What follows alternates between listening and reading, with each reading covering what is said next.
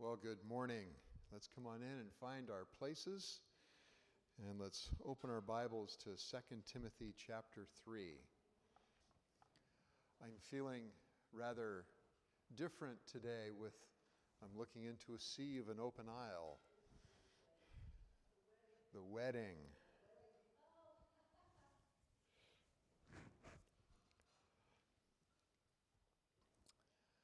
All right, let's pray. Father, thank you again for the gift of your word, for the gift of your spirit.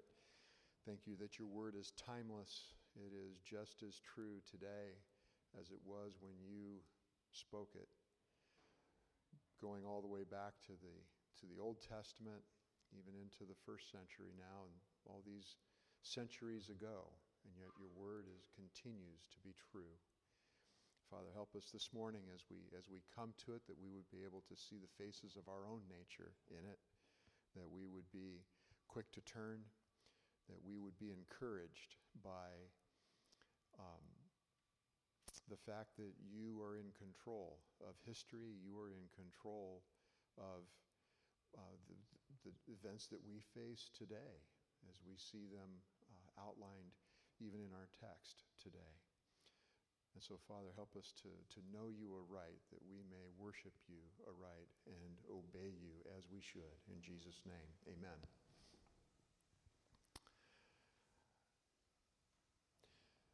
As we have gone through the pastorals, we have been seeing that uh, there's, a, there's often a, uh, a contrast that is held.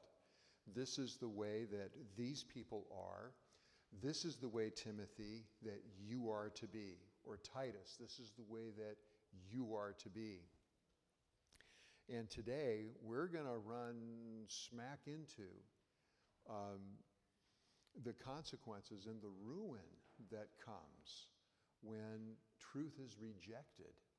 And then on the other hand, we're going to see the blessings that come, the reward that comes from being faithful and holding on to sound words.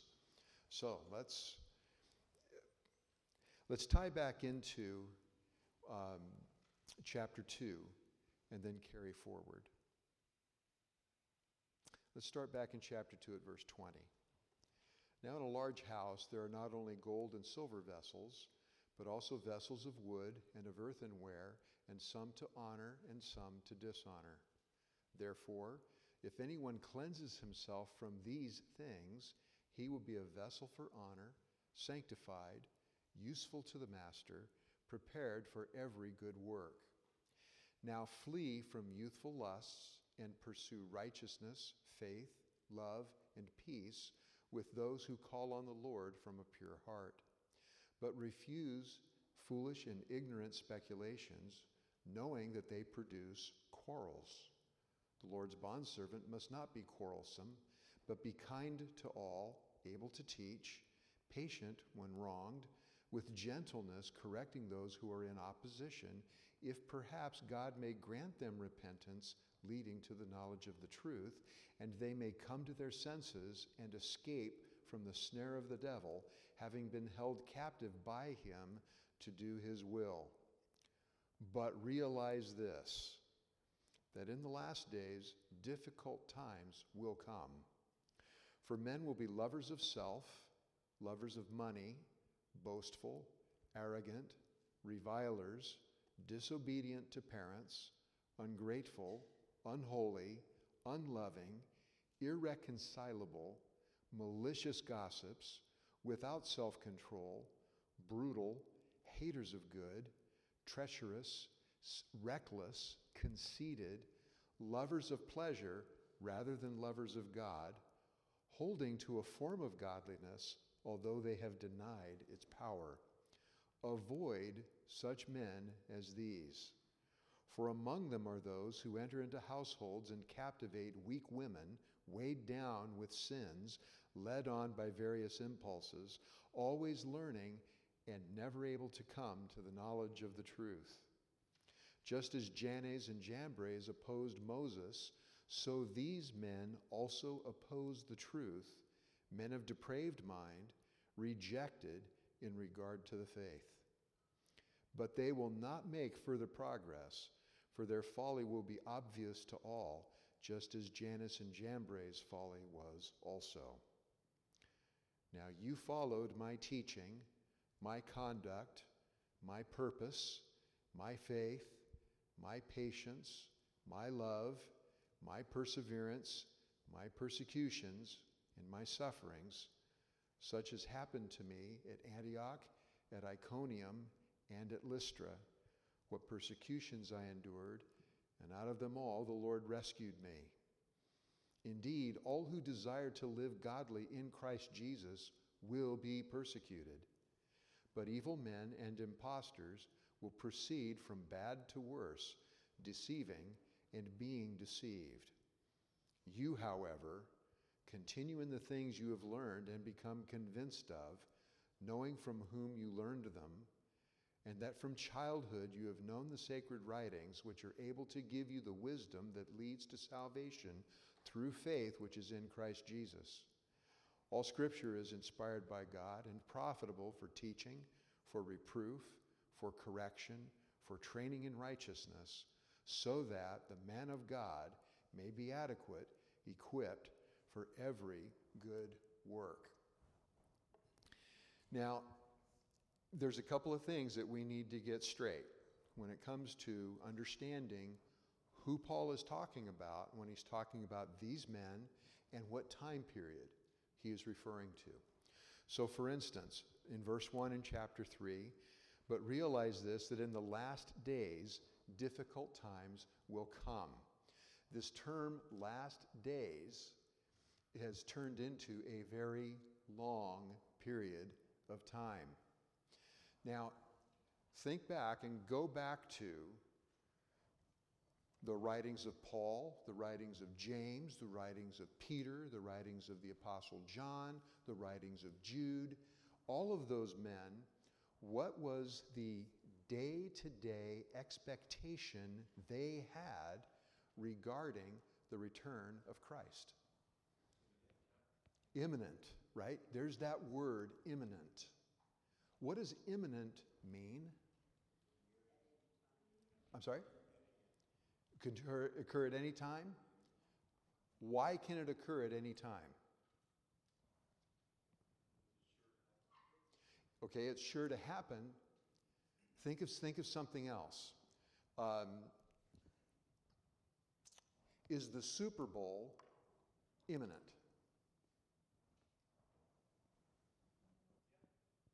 Okay, I hear yes and I hear no. Why is the Super Bowl not imminent? Could that game be played today? No, it cannot be played today. Why not? The contestants haven't been chosen. There are things that have to happen before that can occur. You got to know who's going to be able to play in the game before you can have the game. So the Super Bowl, is it scheduled? I imagine it is. I imagine it's been scheduled for some time. Those are the kinds of things that you make those arrangements a long ways in advance. But it's not imminent because there are other things that must occur first before that can happen. The return of Christ is imminent because there are no intervening events that must occur for that to be able to happen. That's why it's imminent, Mary.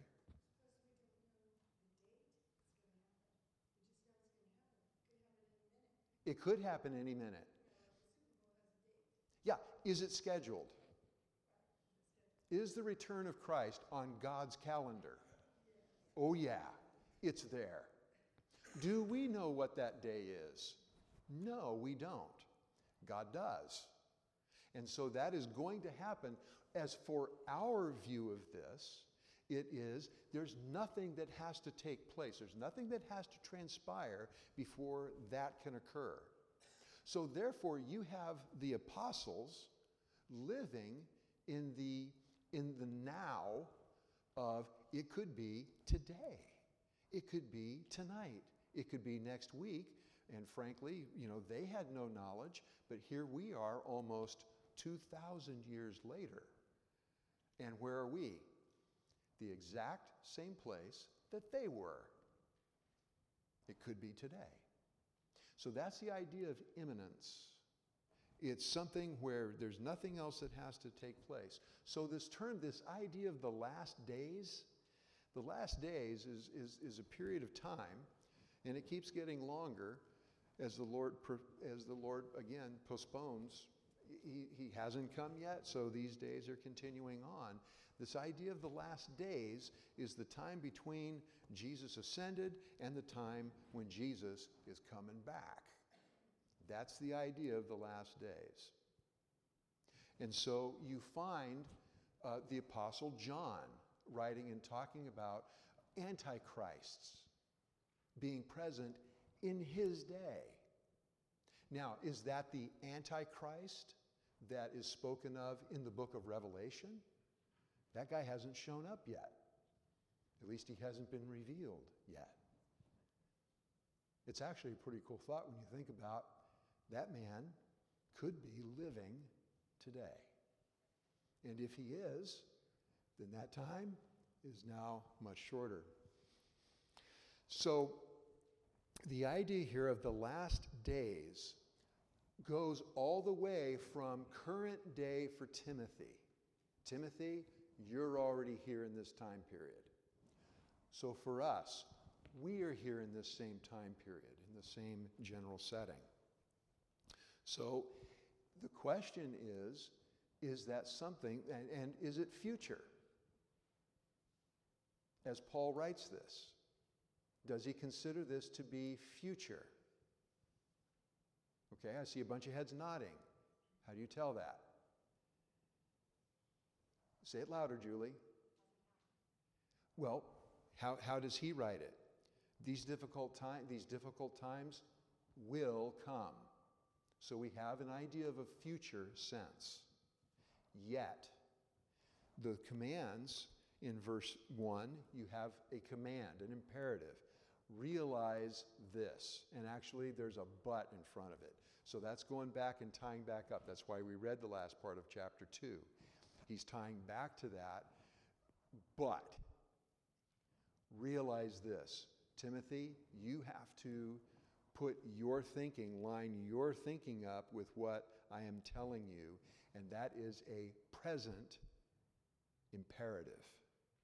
So, Timothy, you are to be thinking this way now, not in the future. This is the way you're to be thinking now. And when you go down into, into verse 5, we'll see a command avoid such men as these. That is also a present imperative. So, Timothy, you are going to run into men like this, and this is how you are to respond to them now in real time. So, who are these men? Now, when you read this list, lovers of self, lovers of money, boastful, arrogant, revilers, disobedient to parents, ungrateful, unholy, unloving, irreconcilable, malicious gossips, without self control, brutal, haters of good, treacherous, reckless, conceited, lovers of pleasure rather than lovers of God, holding to a form of godliness although they have denied its power. Who are these guys? Are they outside the church? Okay, they're inside. Now, now, now you, go, uh, I'm sorry, Rick? They are inside the church. Now, how, how can we tell that? What has been Paul's recurring instruction to Timothy for nine chapters now regarding false teachers. It's, it's confront them, but what else? Put the house in order, and you stay away from their doctrine. You avoid these guys. You reject these guys. Does it make a lot of, I mean, do we need to have a lot of warning? A lot of warning to confront pagan belief? Well, okay, now, so the question, so, okay, so let's talk about this. When do we really need to be watching out for these kinds of, of teachings? Okay, when we're in the church and we're supposed to be receiving truth. The, the issue here is distinguishing between truth and, and error. You hold on to the sound words, you hold on to truth, you reject those things that purport, that are presented as being true, but they're not. That, that is a, a prime weapon of our enemy, the devil. When I was growing up, there was a saying that, you know, Satan will use a lake of truth to hide a pint of poison. And oftentimes it's just knocking things off a little bit. You keep turning things off just a little bit and a little bit, and all of a sudden you go down the road and you are going in an entirely different direction than the, where, where you're supposed to be. And so, again, this is the idea. These guys are in the church. Dave.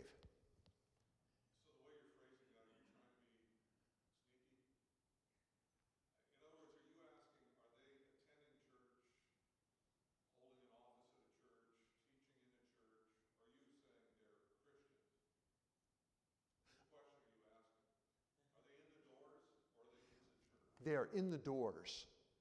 They are not in the church. They are not Christians.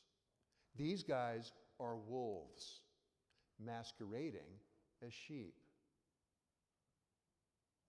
Uh, yesterday, I'm reading an article about a large church, and there's a huge scandal going on at this large church. This large church has become large because this man, who is the primary pastor at this church, preaches a health and wealth prosperity gospel.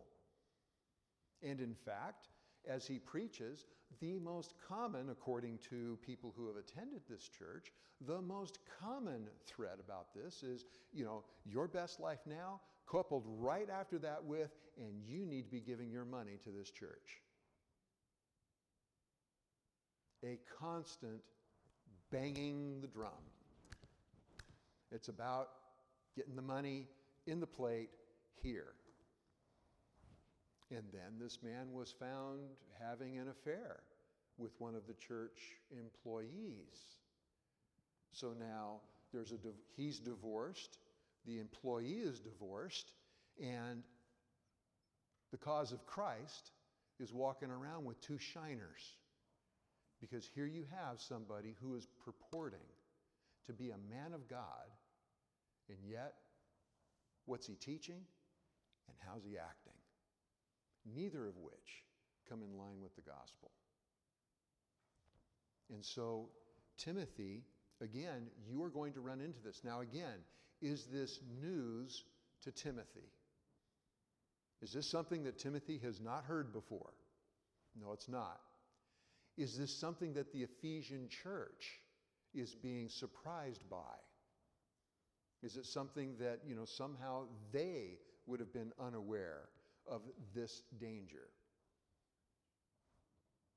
Okay, I see a couple heads shaking no. Why, why is it not, why should it not be a surprise to the Ephesian church? Acts 20, exactly.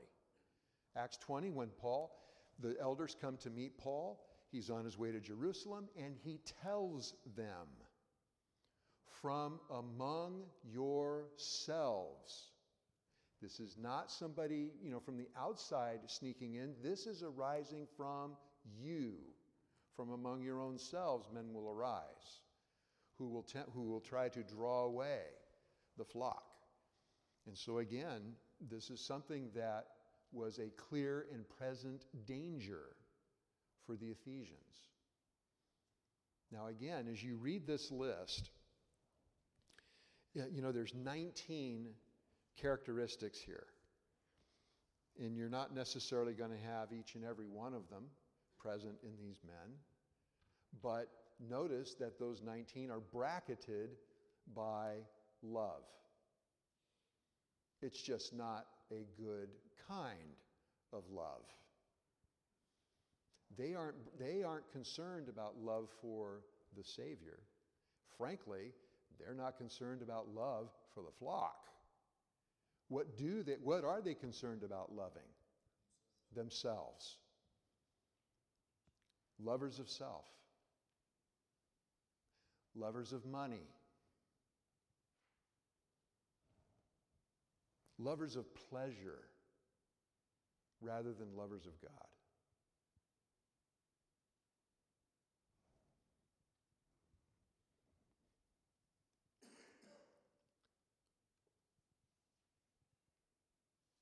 As you, read, as you read these, can you see how even in the church today, in many places in the church, this is prevalent? What is one of the, well, that's a silly question. There's a lot of answers to that question.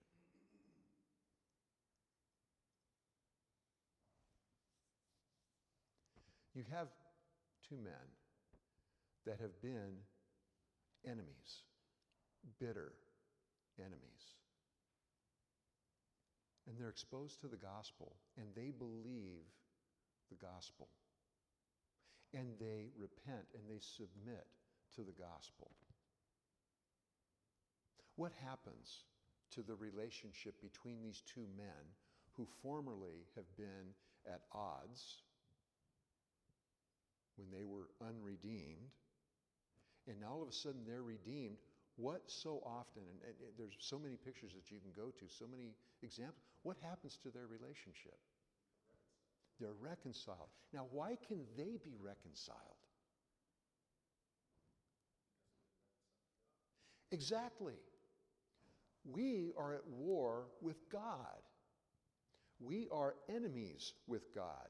We have no ability to have any relationship with God. The gospel changes that, right? We are justified. We're sanctified. And all of a sudden, we who once were afar off have now been what? We've been brought near in the blood of Christ. God is in the reconciling business, right? God took our certificate, God has reconciled us to himself because he took our certificate of debt and nailed it to the cross of Jesus. And praise God for that, right? That same reconciliation then becomes available to men who have been formerly enemies. And in fact, that is the norm. It shouldn't be anything that's terribly surprising. What should be getting our attention is that when all of a sudden in Christendom you have the idea that these two people or these two sides or whatever cannot be brought together, they are irreconcilable. Something's wrong. Something's de- dreadfully wrong. So, so we just went, got through in our home fellowship groups going through fault lines, right? Talking about critical race theory. What's one of the tenets of critical race theory? Can the two sides be reconciled? No, they can't. That ought to be a clue right up front that something is dreadfully wrong. When you have a, uh, a, a, doctrine being preached that you have people who cannot be brought together, not even through the blood of the cross, there's a problem. And so you've got these traits that are growing, and they, and they grow out of selfishness. Now, again, can a Christian be selfish?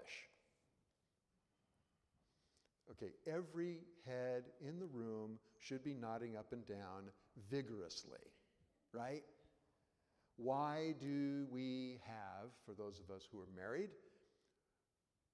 why do we have issues from time to time in our marriages? Well, because, you know, hey, look, everything would go fine if, if, if she would just do things my way. We wouldn't have any conflict. Unfortunately, what's, what, what, what can be being said at the exact same time? we wouldn't be having any problems at all if he would just do what he should, if he would do things my way. And so, again, the idea of selfishness look, we're, we're all very acquainted with that, right?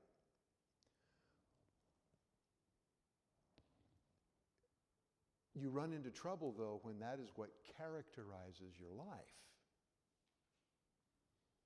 And in fact, should selfishness characterize my life if I'm redeemed? Boy, it better not. It had better not. And he died for all that those who live should what? No longer live for themselves, but for him who died and rose again on their behalf. And so, again, if these things, as you go through this list, if those things characterize my life, then shouldn't there be some alarms going off as to why are these things so?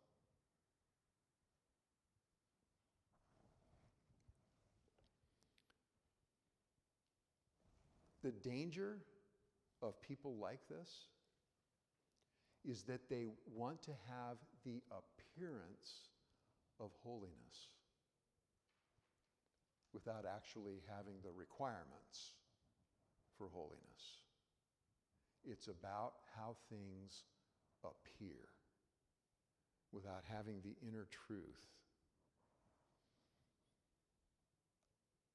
And what happens? You have these people, these men, who are coming in, and their intent is to lead astray. Their intent is to draw away.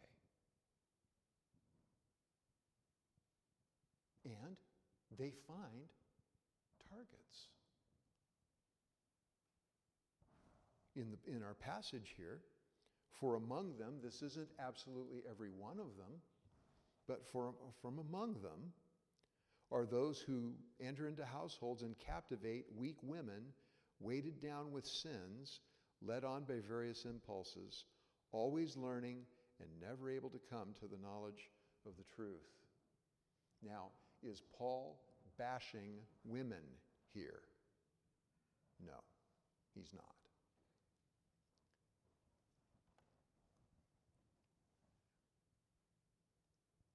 The issue here is deception. And these women that he's referring to are prime targets for deception because they're already living in a way that's not dealing with sin and dealing with truth properly. And so they become targets for someone coming along and trying to sell them something and again, it's not selling them something, it's not giving them something for their benefit. The false teachers, when they, when they peddle what it is that they have to, to, to peddle, it's because it's for their benefit, not for the benefit of the, of the sheep. They're not, they're not interested in helping the sheep to grow, they're interested in fleecing the sheep. That's what they want to do. And so, and again, always learning, never able, able to come to the knowledge of the truth. Now, there's a spiral you do not want to get caught up. Always accumulating things. In fact, in the next chapter, how's he going to put it? These people, they want to, they, they look for teachers who are going to tickle their ears. It's not about be, be, being confronted with the truth, where then I need to submit to the truth. It's telling them something that'll make them happy and just sucks them further down the path to ruin. Now, Jannes and Jambres. Paul does something here, and Paul's not afraid to do this. What's one of, again, he's been combating these false teachers who don't major in the truth. These are the guys who like to go for genealogies. These are the guys who like to bring in all these philosophical questions so that we can talk and talk and talk and talk and never actually speak anything that matters a hill of beans. So, Paul here brings up a couple of men. You'll not find these men's words in the Old, these men's names in the Old Testament. You will not find them there. Paul is actually drawing something that appears to be from Jewish tradition. And these two men were purportedly Egyptians in Egypt. Excuse me, magicians in Egypt. Of course, you would find Egyptians in Egypt. And these are some of the guys who were counseling Pharaoh in opposition to Moses. Now, when you have the magicians trying to do their reproductions of the, uh, the things that God had given Moses to be able to do to convince Pharaoh of who God was and by, by inference who Moses was representing, were these men opposing Moses only? Okay, Rick, you're shaking your head. Why are they not opposing just Moses? What else are they opposing? Because Moses is carrying, exactly, he's carrying God's message. And so it's not just against Moses, it's against the truth that Moses is presenting from God. And that's how he goes through here and then talks. These guys are like those guys. So they're not opposing me. They're opposing the truth that I am proclaiming that God has given me. And so, now, and, and so how does, can you see how that might actually help Paul in his perspective of how to view the things that are occurring to him? They're not opposing me. I'm collateral damage here.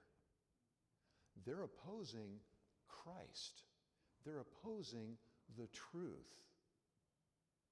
And frankly, if I am representing the truth and they are not representing the truth, they're representing error, I hope that I am catching flack. I'd better be catching it.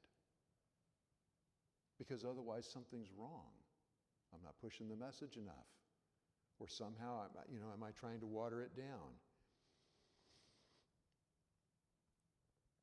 So these guys are, they're, they're trying to come up with an alternate narrative. There's another way to, to look at these things. You bet. Right.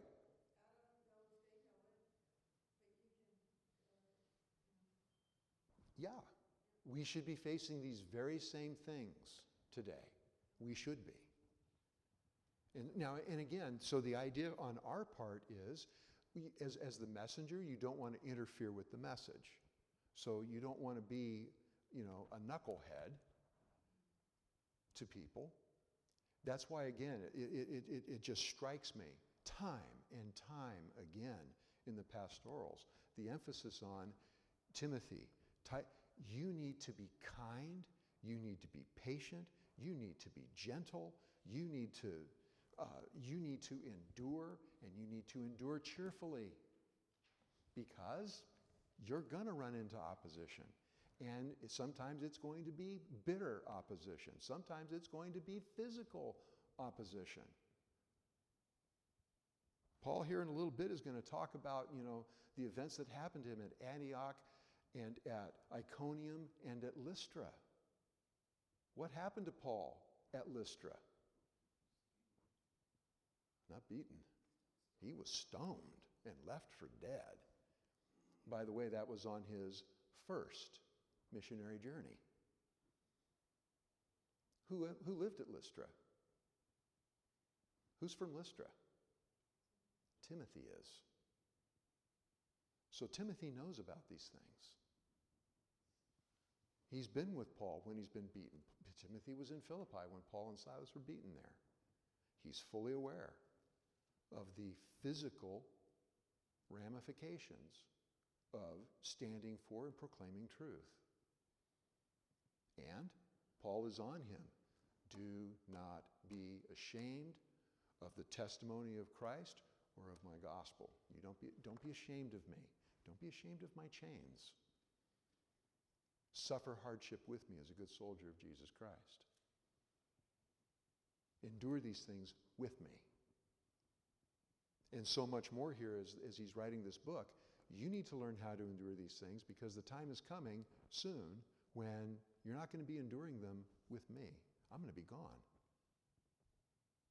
And you're going to be picking up this mantle.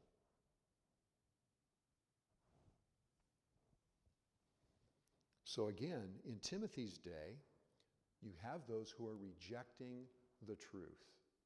They're rejecting God Himself. And that is one of the things here that becomes uh, verse 8. They oppose the truth. That idea of opposing is, again, standing in opposition to. Uh, the same word is used. They oppose the truth as you and I are to resist the devil. That's the other common way that this word is, is translated. So when it says resist the devil and he will flee from you, same word. They're of depraved mind. And they're rejected in regard to the faith. This idea of being rejected, they have been tested. Uh, it's, like the, it's like the writing on the wall in, in Daniel. You know, here comes this disembodied hand. Crawls over to the wall, mene, mene tekel upharsin. You've been weighed, you've been found wanting, and you're going to lose your kingdom. You've been rejected. In 2 Corinthians 13, when it talks about being examined and found and either failing the test or passing the test. In fact, uh, flip a few, ver- uh, a few pages over to 2 Corinthians so we can quote it accurately. 2 Corinthians 13, 5. Test yourselves to see if you are in the faith. Examine yourselves. Or do you not recognize this about yourselves that Jesus Christ is in you, unless indeed you fail the test? That's the idea. That's the same word that's being used over here in Timothy when it talks about these men are rejected in regard to the faith. They've been examined and they've been found to be not genuine. Now, as a pastor, that, if we stopped right there as a pastor, that would be utterly terrifying. That's terrifying. So, why is it as a Christian that you can actually proceed with confidence in service to Christ in the face of this truth?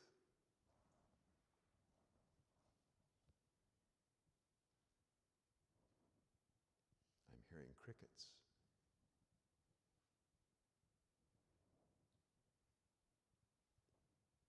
Why?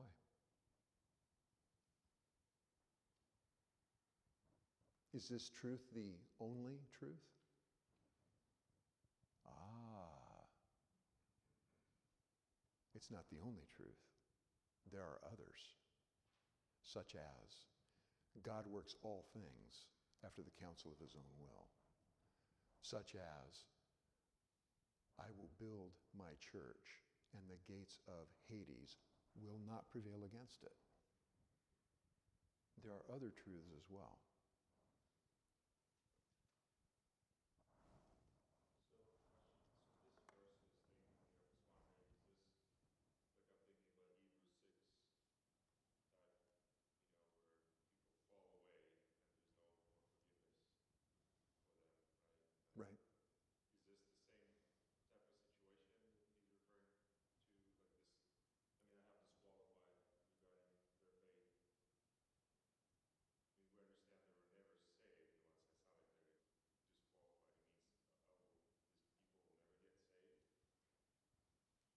There are some who never will. Yes. So here again, and, and do you know which camp they're going to fall into? Are these people who have rejected Christ and they, they are set aside? Or are these people who, if you go back up into chapter 2, are these people who can come to their senses? Do you know which camp they fall into? You don't. So, how do you deal with them? You go back up into chapter 2 when it talks about the Lord's bond servant must not be quarrelsome. But be kind to all, able to teach, patient when wronged, with gentleness correcting those who are in opposition, if perhaps God may grant them repentance leading to the knowledge of the truth, and they may come to their senses and escape from the snare of the devil, having been held captive by him to do his will. So, again, for us, you confront the error, you take that on. You are to reject a factious man after a first and second warning. If you have people who do not hold to our doctrine, you are to have nothing to do with them, yet you don't treat them as an enemy, but you admonish them as a brother. Again, you're being kind to them. You are being patient with them. But you are not condoning their, true, their, their, their false teaching, and you are not uh, letting them just come in and, and, and do whatever it is. So I do not have the ability to be able to tell for anybody as to whether or not they can be saved or they are saved.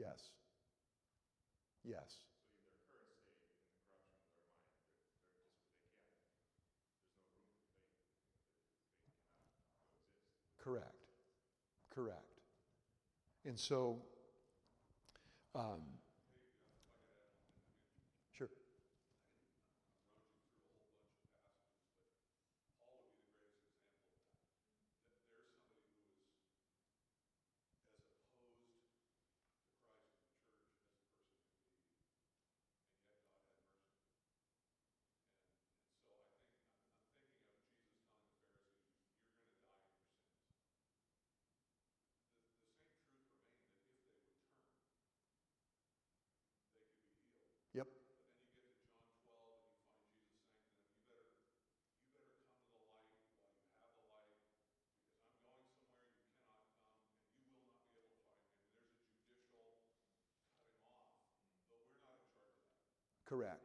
the intent to see him turn to Christ in repentance. We confront every man, as you said, gently, patiently, respectfully, uh, always with a hope for their turning. But, you know, it, it may have been that it was revealed to Paul certain things. Jesus certainly knew who's in and who's out, right? Mm-hmm.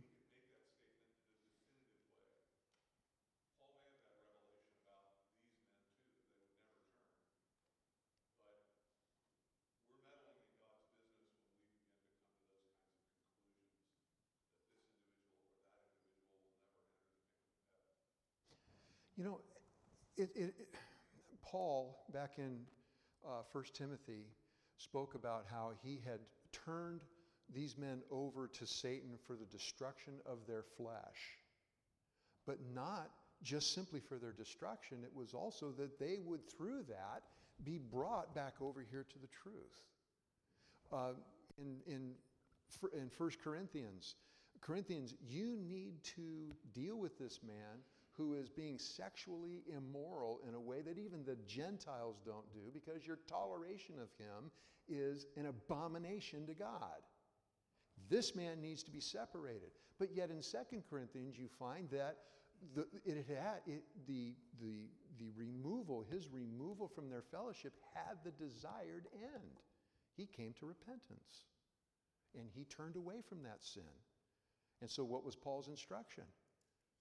Take him back. Take him back and love on him. And so, the idea here again is um, we are to be valiant for truth.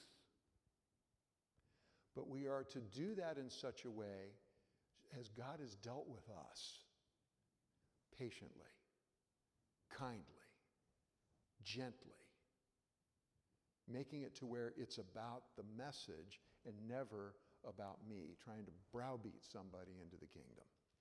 Does that work? It really doesn't.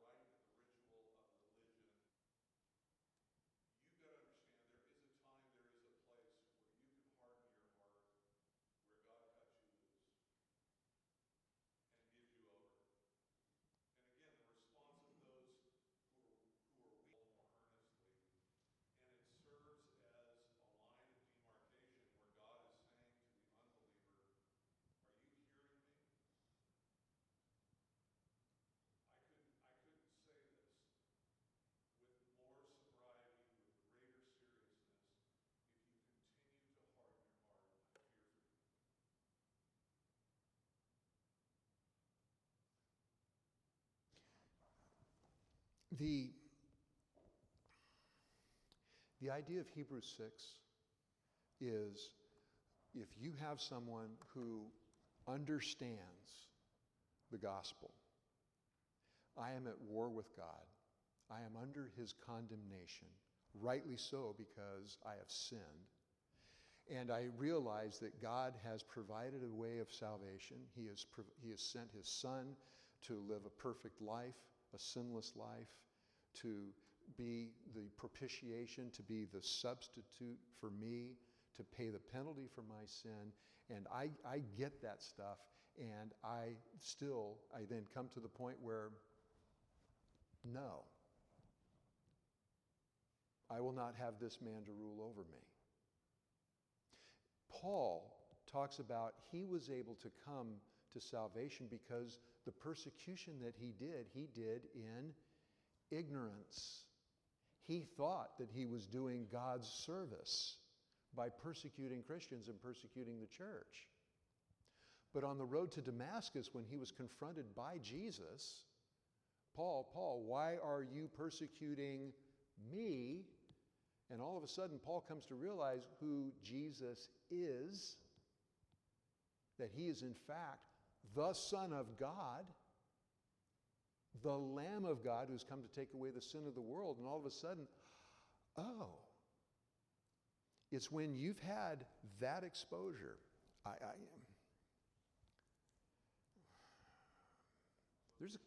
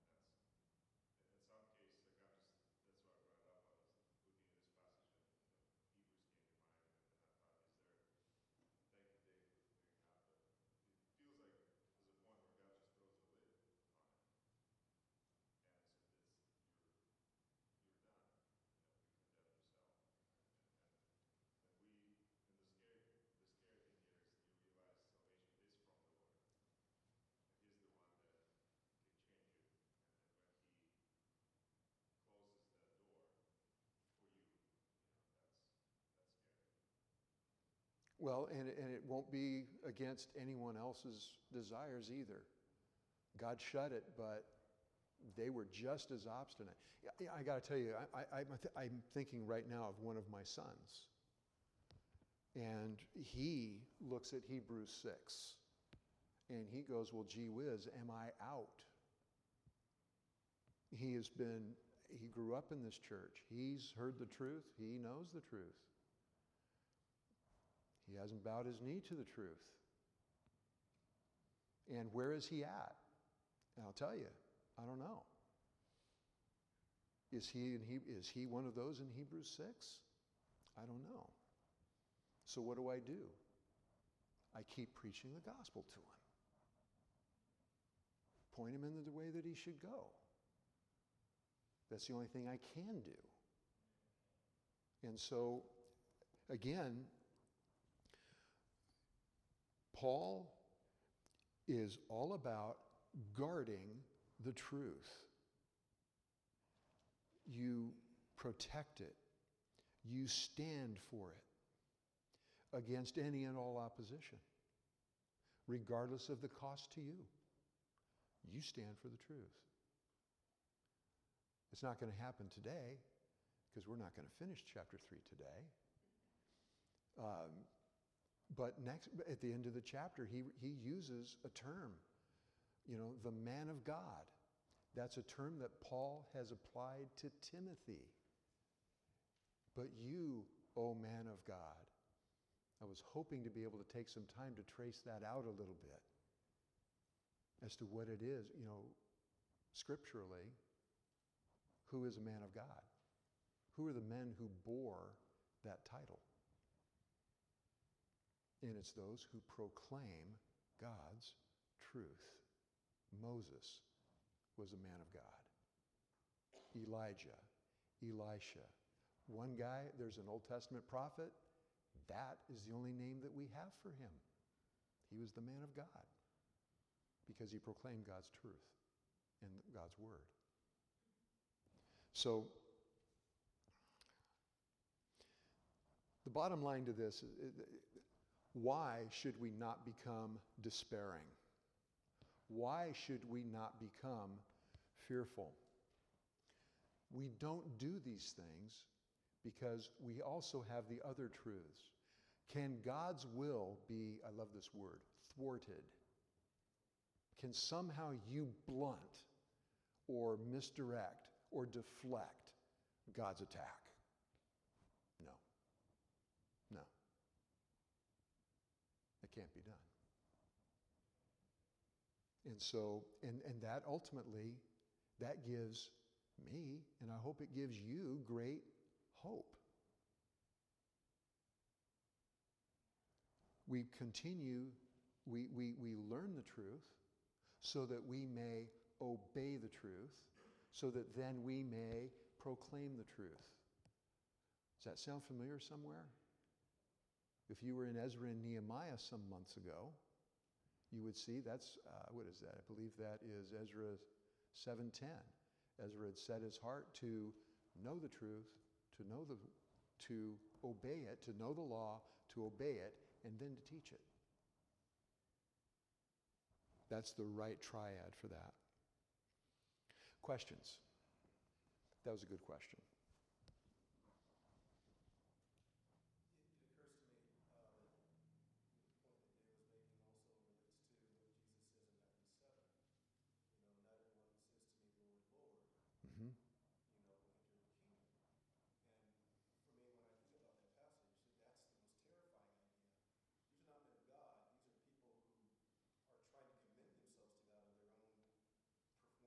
Mm-hmm. You know, I did these things in your name, and I accomplished all of this in your name. And so that level of self-deception applies not so much to pagans or outside of the church who never had any interest whatsoever in being men after God's own heart, but people who are inside the church but so self-deceived about what it means to follow Christ on their purpose of lawlessness. And, and really, when you look, and, and Ed is talking about Matthew 7, you know, not everyone who says to me, Lord, Lord, will enter the kingdom of heaven.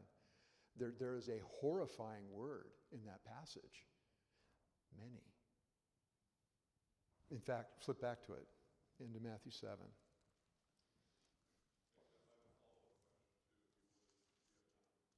Okay, let's go here just real quick and then we'll, we'll do that.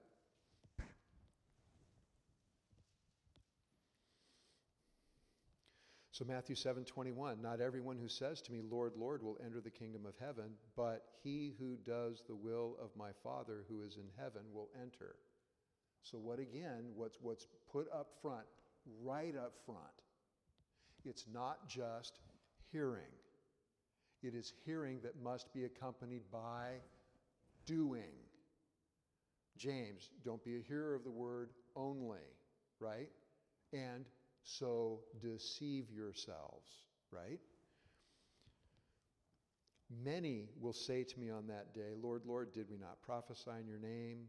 And in your name cast out demons, and in your name perform many miracles. And I will declare to them, I never knew you. Depart from me, you who practice lawlessness. And he moves right into, therefore, everyone who hears these words of mine and acts on them may be compared to a wise man.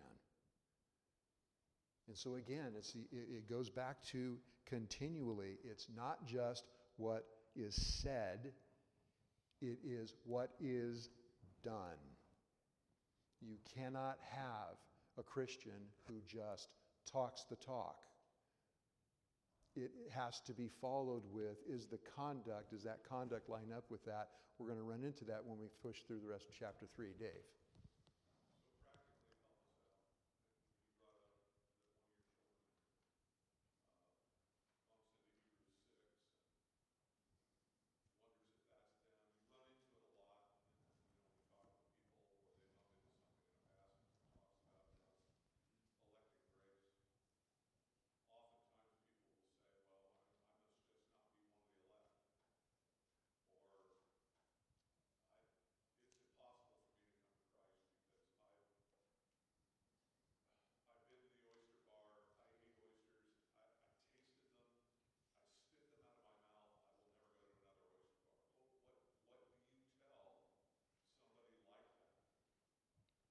Well, I tell, so the question is did everybody hear the question? Okay, so the idea here is this there's not a red dot or a little red E on the forehead of those who are the elect. So you proclaim the truth. Paul considered himself the foremost of sinners.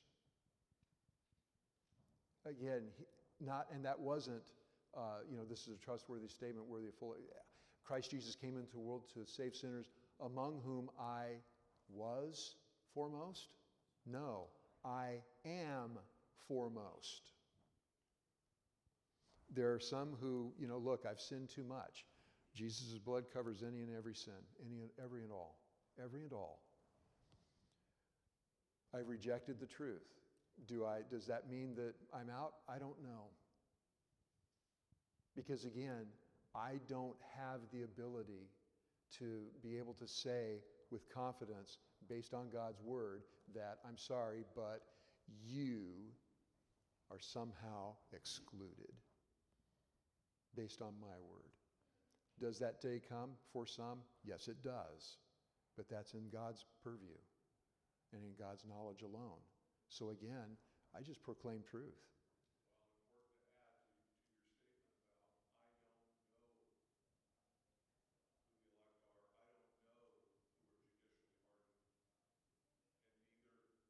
Do you?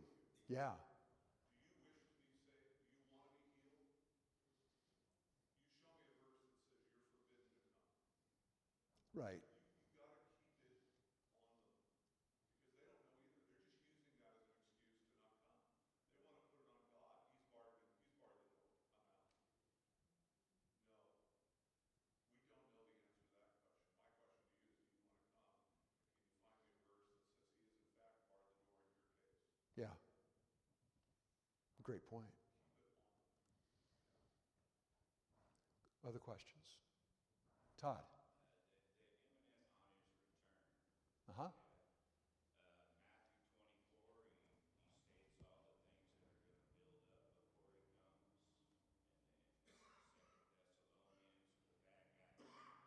Mm-hmm.